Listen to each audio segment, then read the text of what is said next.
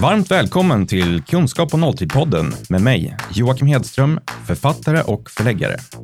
Dagens gäst är Ulrika Borén som har skrivit böckerna Lysande stjärnor på nattsvart himmel och Pausa, en handbok om återhämtning. Hon arbetar som föreläsare, coach och samtalsterapeut och yogalärare. Och idag pratar vi om att hitta pauserna. Visst blev jag själv hitta det, den där balansen och den där återhämtningen som alla pratar om, men jag brukar säga att det är lite mycket nu och jag har inte riktigt tid. Så frågan är, hur hittar jag pauserna och vad ska jag göra när jag pausar, Ulrika? Välkommen hit! Tack så jättemycket. Pauser, Mm. vad är det för påhitt? Vad är det för påhitt? Ja. Eh, ja, att pausa är ett ganska bra påhitt. Eh, att göra så ofta man egentligen kan. För att vadå? Nej, men, ja, men du, du vet ju själv, vi lever ju i ett stressat samhälle. Vi lever ju i ett samhälle där det är full fart hela tiden. Vi presterar och vi ska från A till B på kortast möjliga tid och vi ska vara supereffektiva. Och när hinner vi liksom pausa för att återhämta oss? Den här återhämtningen kommer ju inte av sig själv längre som det gjorde förr. Så nu behöver vi liksom ta ansvar för att pausa oss själva för att få den här återhämtningen vad var det som gjorde att pausa, pausandet hände mer förr? Ja, men då var det mer naturliga eh, paustillfällen när det var stängt i butikerna vissa dagar och man jobbade inte på helgerna och längre, längre tillbaka så var det ju mycket för att man jobbade ute på åkrarna hela dagarna, slet sitt anletes svett och eh, nej, sen så kom man hem på kvällen, man åt middag tillsammans, man kanske läste en bok, eh, släckte fotogenlampan och sov hela natten. Idag kan vi vara uppkopplade 24-7. Vi har eh, informationsflöde som är enormt och ja, men allt det här som vi läser om i tidningar och hör talas om. Det är ju de facto att vi lever i det här och då behöver vi liksom backa tillbaka och hämta hem det här och ta Fast- ansvar själv. Fast varför behöver jag det? Alltså, eh, mitt liv är rätt fullmatat. Jag tycker om när det är fullmatat. Mm. Ehm, varför behöver jag pauser? Ja, alltså varför behöver man pauser? Det är ju, vi är ju olika som individer och vi behöver mer eller mindre pauser, eh, verkligen. Men många av oss upplever en ganska stark stress av, det, av sitt jobb eller eh, prestationer. Vi ska göra massa saker och ha ett fint hem och, och alla de här klyschorna egentligen. Eh, så då behöver vi backa hem själva för att också få hjärnan att slappna av en aning, att hitta det här återhämtningssystemet som gör att okej, nu lugnar vi ner kroppen lite. För när, då blir vi också bättre på att hantera situationer om vi hamnar i situationer där vi känner att vi får ett- högt stresspåslag i kroppen. Ja, men eh, min förklaring till mig själv är att jag behöver inte pausa för jag lever med en, med en kronisk stress som mer eller mindre håller mig igång och håller mig levande. Ja. Ja, alltså det är ju en, det är en avvägning att vara kreativ och tycka livet är härligt och på ett sätt ha allt i rullning. Men samtidigt så kan det vara bra ibland att hitta sig själv, hitta sitt andetag för att också närma sig själv lite i att eh, förstå sig på sig själv. Det här är Ja, superotäckt. visst är det. Det är verkligen superotäckt. Ja. Ehm, men eh, om jag skulle försöka mig på pauserna, alltså hur hittar jag pauserna? För att jag har ju den uppfattningen att pauser måste vara någonting som du, ja men jag sätter mig stilla på en stubb i skogen i två timmar. Åh, så- vad skönt. Ja, och lite stressande också. Ja, jo, jag Nej, men hur, hur hittar jag pauserna? Ja, du, du kan hitta... Det som är viktigt är att förstå att många, när jag håller föreläsningar om det här så är det många som frågar när, är det, när ska jag ta pauser? Hur ska jag lägga upp min dag? Och jag brukar säga att det är jättesvårt för mig att veta hur ser ditt liv ut? Jag bollar alltid tillbaka frågan. När passar det i ditt liv att du tar små korta pauser? Eh, och jag förordar ju i det här pausandet just det här med andning och andningsövningar. Det är det som ligger närmast eh, mig om hjärtat och som jag pratar mycket om. Som får hela kroppen att verkligen ta en paus och får hjärnan att lugna ner sig och stressa ner sig. Man kan ta pauser på jättemycket olika sätt, men just det här att ta kontroll över sitt andetag är ett perfekt sätt att pausa på egentligen. Eh, och då är det när det passar att göra det i ditt liv. Sen så brukar jag rekommendera lite att det finns ju jättebra tillfällen att till exempel när du åker eh, hemifrån, åker till jobbet med bilen och innan du går in till exempel till jobbet så bara sluter du dina ögon och tar tre djupa andetag och landar i dig själv innan du går in och liksom börjar dagen. det är ju absolut bäst att göra det direkt på morgonen, men det är ju många småbarnsföräldrar och många som inte har en tanke på att morgon är någon bra dag eller någon, någon, något bra tillfälle att göra det på. Men, men måste pauserna verkligen vara jag sitter stilla och gör ingenting? Nej. Eller kan det vara ja, men jag slänger mig i soffan och kollar på tv eller på en eh, film på nätet eller någonting sånt? Alltså då blir det ju en paus lite mer för kroppen. Alltså pausen för hjärnan blir ju inte när du slänger och kollar på Netflix.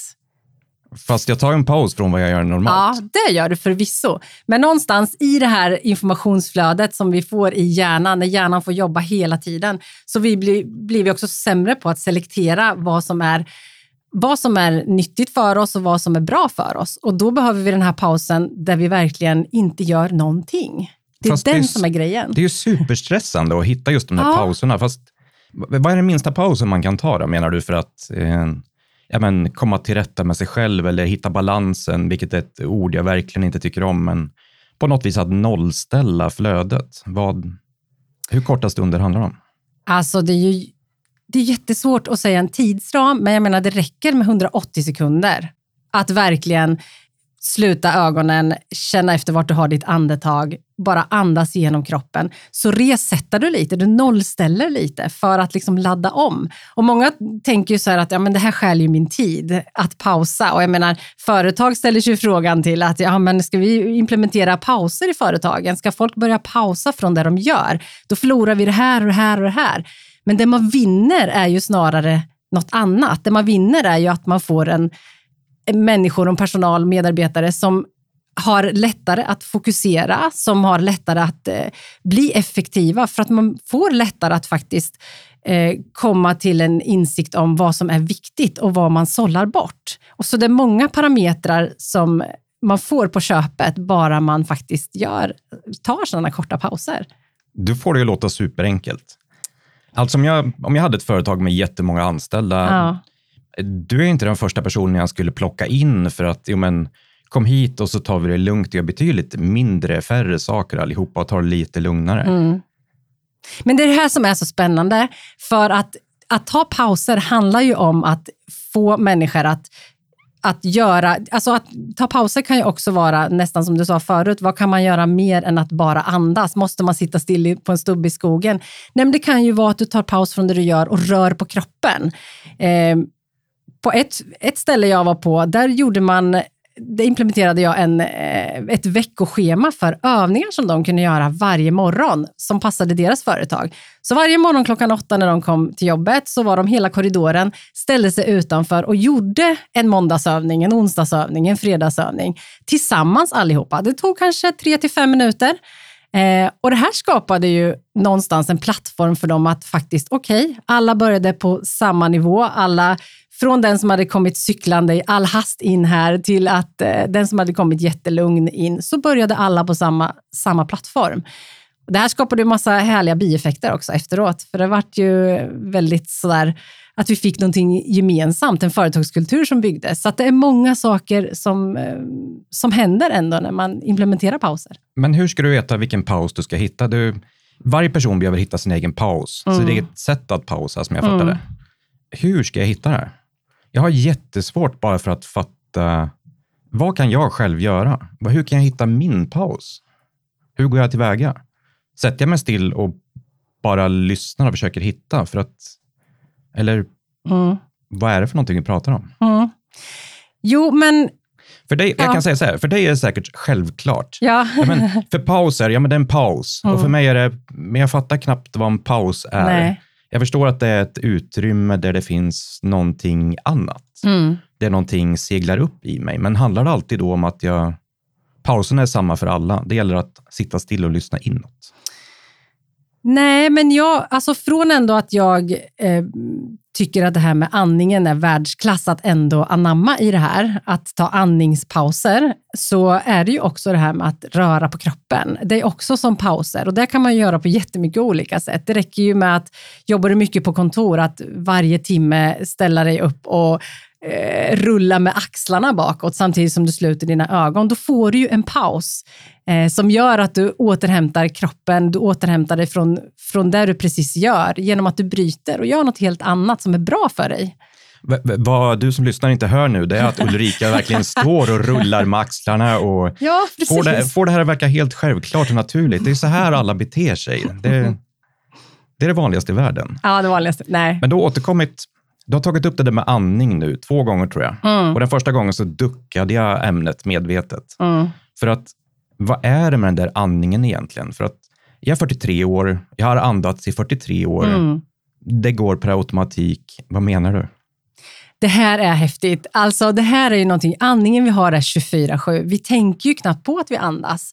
Men någonstans så är det ju, vi kan påverka så otroligt mycket med vårt andetag. Det räcker ju med att om du sluter dina ögon och lägger en hand på magen och en på bröstkorgen, gör det nu. ja. Okej. Och så sluter du dina ögon Ja. och bara andas in och ut genom näsan ja. i ett par andetag. Mm.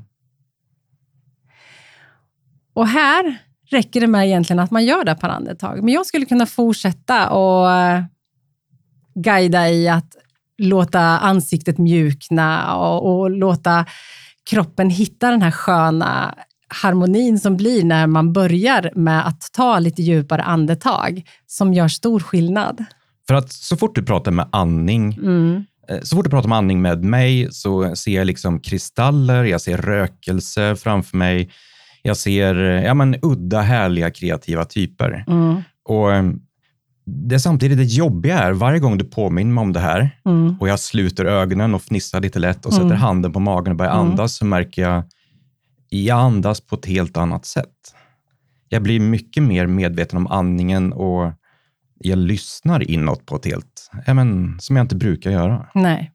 Och det, det är irriterande, för jag tänker Mm. just att ja, men, andningen är så självklar.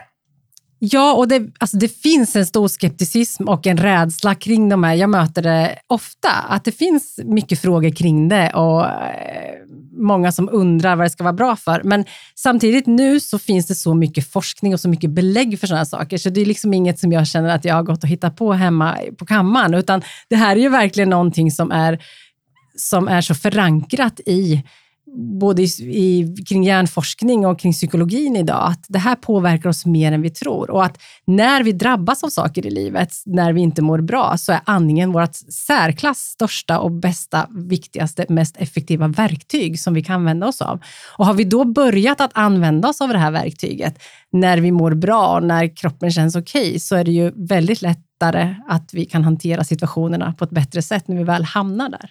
Det är så härligt, du pratar om andningen som något verktyg vi kan använda jag, jag använder det ju hela tiden. Ja, Det är det som är så klurigt. ja, Men okej, så om jag ska göra, om jag ska lägga märke till andningen, eller vad är det jag ska göra för någonting? Jag ska lägga märke till den.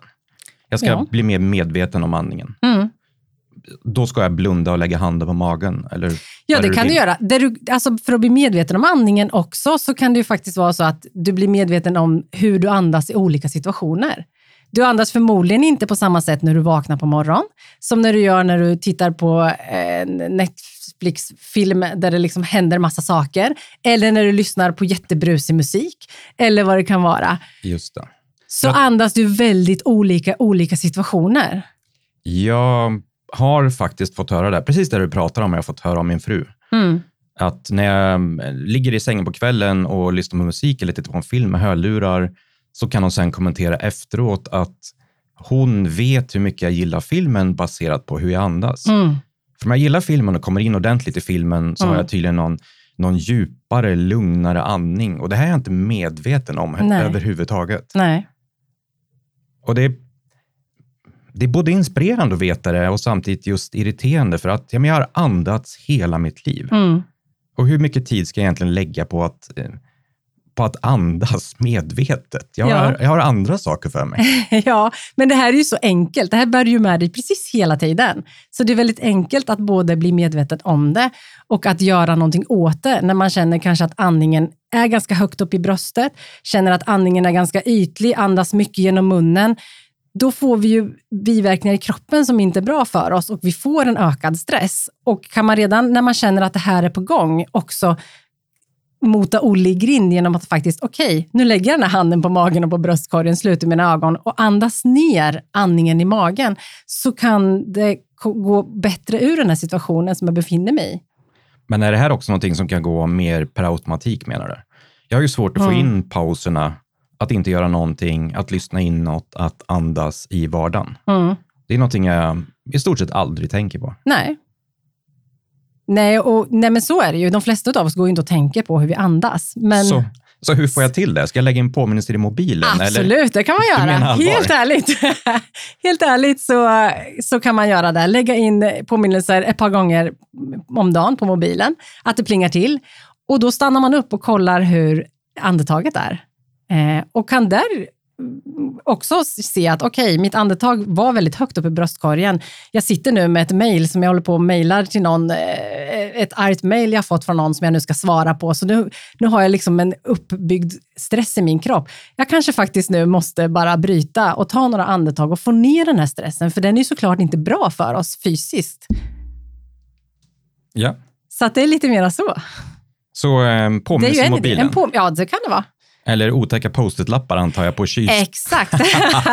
på kylskåp och ja, toalettdörren och allt möjligt. Ja, man Okej. kan också ha, eh, jag vet eh, ett par som eh, eh, smsade till varand någon gång varje dag. Man fick två gånger på sig att smsa till sin respektive att okej, pausa. Eh, så nästan vart man än var då så skulle man liksom bara bryta.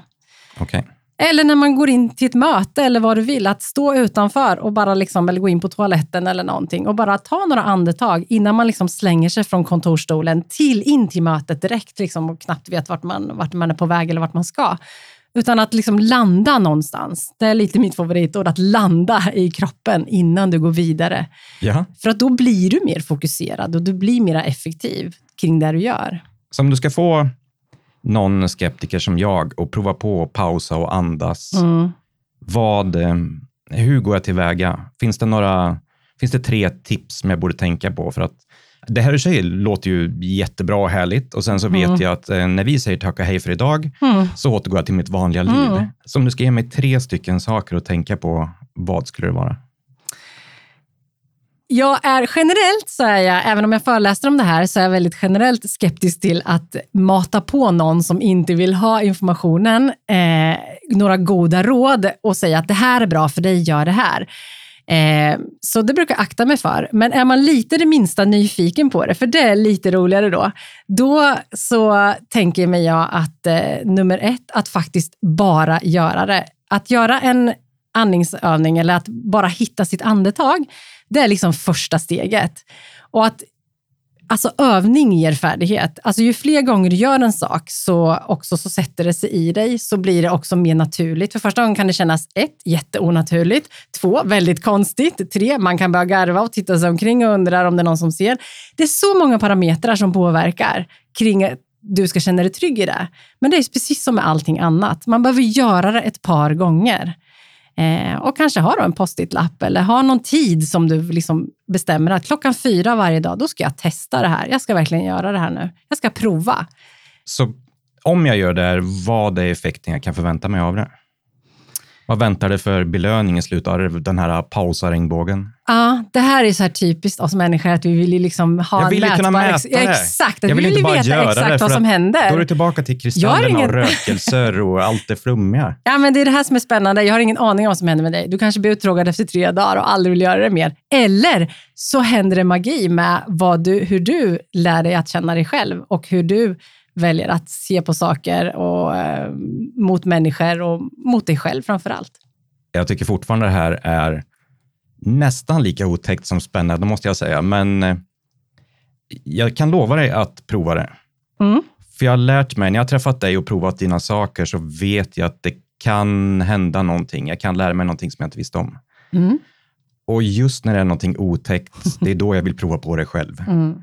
Så ehm, jag tar definitivt med mig de här tipsen och sen så får vi se vad som händer. Absolut. Det väntar någonting i slutet av regnbågen, men du vet inte vad det är. Nej, jag, nej, det vet jag inte. Men eh, förmodligen och förhoppningsvis så är det någonting gott. Superbra. Mm. Jättetack för att du var med idag, Ulrika Borén. Ja, tack snälla. Tack så mycket. Tack. Du har lyssnat till ett avsnitt på temat Kunskap på nolltid. Om du gillar vad du hörde så hittar du fler poddavsnitt, e-böcker och även digitala utbildningar på kunskappånolltid.se.